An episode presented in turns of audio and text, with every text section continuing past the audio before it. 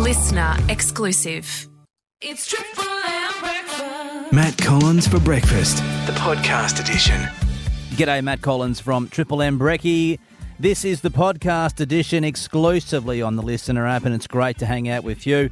Well, I love my job. I get to chat to lots and lots of wonderful people, and this bloke is no exception. Matty Butcher, he's with us twice a week, every Monday and Friday morning, to keep us up to date on all things local sport. And this week, he dropped a bomb. He heard some whispers of Group 9 and Group 20 rugby league competitions merging. And uh, we've seen in rugby league circles that mergers rarely go well, rarely successful. Uh, is there any truth to this one? Well, let's find out, shall we? Here he is, our local sports spotter, Matty Butcher. Dire Straits. They're doing the walk of life, and good on them for getting up early to do it. 23 to 7, Riverina MIAs 963 Triple M. Matt Collins for your brekkie. Good morning to you. All thanks to our good mates at Seraphim Ag Pro. Now, control those weeds with a trusted Silvan linkage or spot sprayer from Seraphim Ag Pro. Just visit seraphinagpro.com.au. Local sporting fixtures, news, and goss. Butch, the Triple M sports spotter. For Aquna sustainable Murray cod and fresh seafood, visit 15A Lenahan Road, Griffith. Open weekdays 8:30 to 4:30. Yes, and just like his good mate uh, Clint Gutherson, uh, $10,000 a minute. He's on the similar amount. Uh, Butch, g'day, mate. G'day, buddy. How are we? All right, So the Eels got up in a close one. Oh, mate. I, Can you believe it? I've just gotten out of ICU, actually. Sitting there through that. I, yeah, some silly play by some of our players. And for the last 10 minutes, I was, I don't know why, but I was physically shaking. No, I've been there. This is terrible. I've been there. Um, and, you know, Mitchell Moses, cool as ice, knocked the field goal Out over. of the seas and bang. Mm-hmm. Uh, got the points. That's all that matters. all that matters, mate. Exactly. Let's So- talk locally. Uh, we, there was a forfeit in there. I never like to see that. No. Uh, tell us more shortly, but let's start with the Pascoe Cup, Matty. Yeah, mate. In the round 12 results for the Hanwood uh, Football Club, we had uh, third grade defeating Lake Albert 4 1. Hanwood 5 defeating uh, Lake Albert 4 in reserve grade. And first grade got up 2 0 over Lake Albert. In the women's on Sunday, mate, a couple of big wins here for Hanwood defeating Wagga United in both grades. Reserve grade winning 7 0 and first grade winning 10 0. So good results all round for Hanwood. Let's talk soccer, aka football. Uh, the Women's World Cup, Cup kicks off on Thursday night, and uh, the Matildas. Oh, I just asked you off air how they're going to go. Uh, they played a friendly against France on when was that? Late last week, Friday night. Friday. Uh, One 0 against France. Yeah, and I think France are top. They're top right up there. Yeah, so It's a good sign. exactly, mate. And being on home turf, you think it'd be a bit more of an Oh, advantage. yeah. a There's bit a, more settled. a million plus tickets already sold, so uh, there's, they're going to get some great local support. Oh, they'll do well. Uh, speaking of local, how did the uh, Capital Premier League go on the weekend? Mate, uh, the wheels sort of fell off here for Yoogali on the weekend, going down in both grades. First grade losing 3 1 to Brindabella, and under twenty three, 23s losing 1 0. Hang on, hang on, hang on. This this is the team that hasn't lost for as long as I've been in Griffith. Yes. Is that what you're telling me? Correct, man, yeah. Um, Goodness. just from what the, the person who helps me out with scores, they just said a disappointing result. But Any you know, reasons why? No, just just one of those days. I Match fixing or anything? If it was, I wasn't in on it. So, We're, No, jo- we're but- joking, of course. uh, as I said to you, you would rather lose now though, and then come finals. Of course. As you said last week, We, we've Um, spoken about this. Yeah, It's good to have a loss sometimes. Oh, 100%. You'd rather it now, and then because every win is closer to a loss, as Exactly. you said. So I'm sure they'll bounce back next week, and um, yeah, Sure, all they will. We've got uh, the uh, Yoogali Soccer Club president, uh, Luke Santolin, on the show a bit later on this week to, to give us a preview of the uh, the World Cup, which will be great. Uh, let's talk some rah-rah, Matty, in the Southern Inland Rugby Union. Yeah, it wasn't the greatest of results. They couldn't get the three in a row going down to Ag College in first grade, mate, 66 to nil. Second grade Ouch. did get, yeah, second grade did get the win 10-8 and then third grade going down 11-7.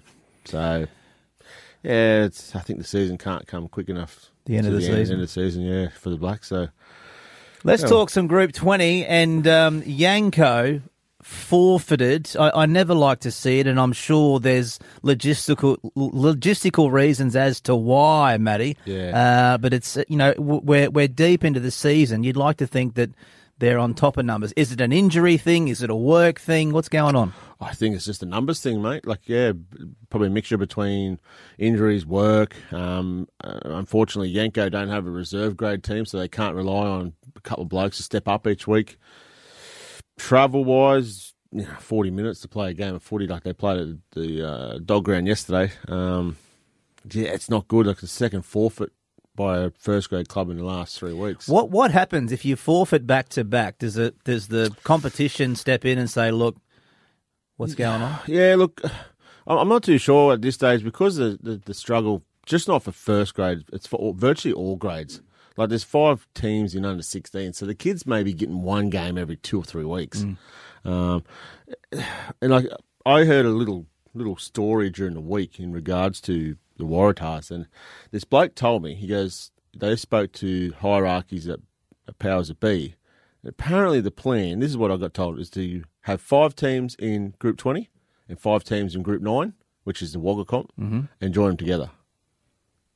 And I said, "Yeah, for real?" He goes, "Yeah," because I said to him, "Why are you wasting your time?" Because uh, it, not that you want to see clubs fold and that's it. Like when Waratahs folded, they didn't have anyone. Mm. And I said to him, "How are you going to go for next year if you can't get anyone this year? What's going to be the difference next year?" And he said, "Oh, mate." You know, we're just pushing it uphill at the moment, but we were told this is what the ideal plan is. Group 20 and Group 9 merging, Yeah. uh, that d- just screams to me travel. Yeah. Lots and lots. I mean, there's enough travel as it is, but having to head out to, to Wagga for, Oh, for every, games. every second week. and, and the worst thing is, Wagga have like that much money to play with to buy players. They've got NRL players, former Mm. NRL players playing. They can't compete.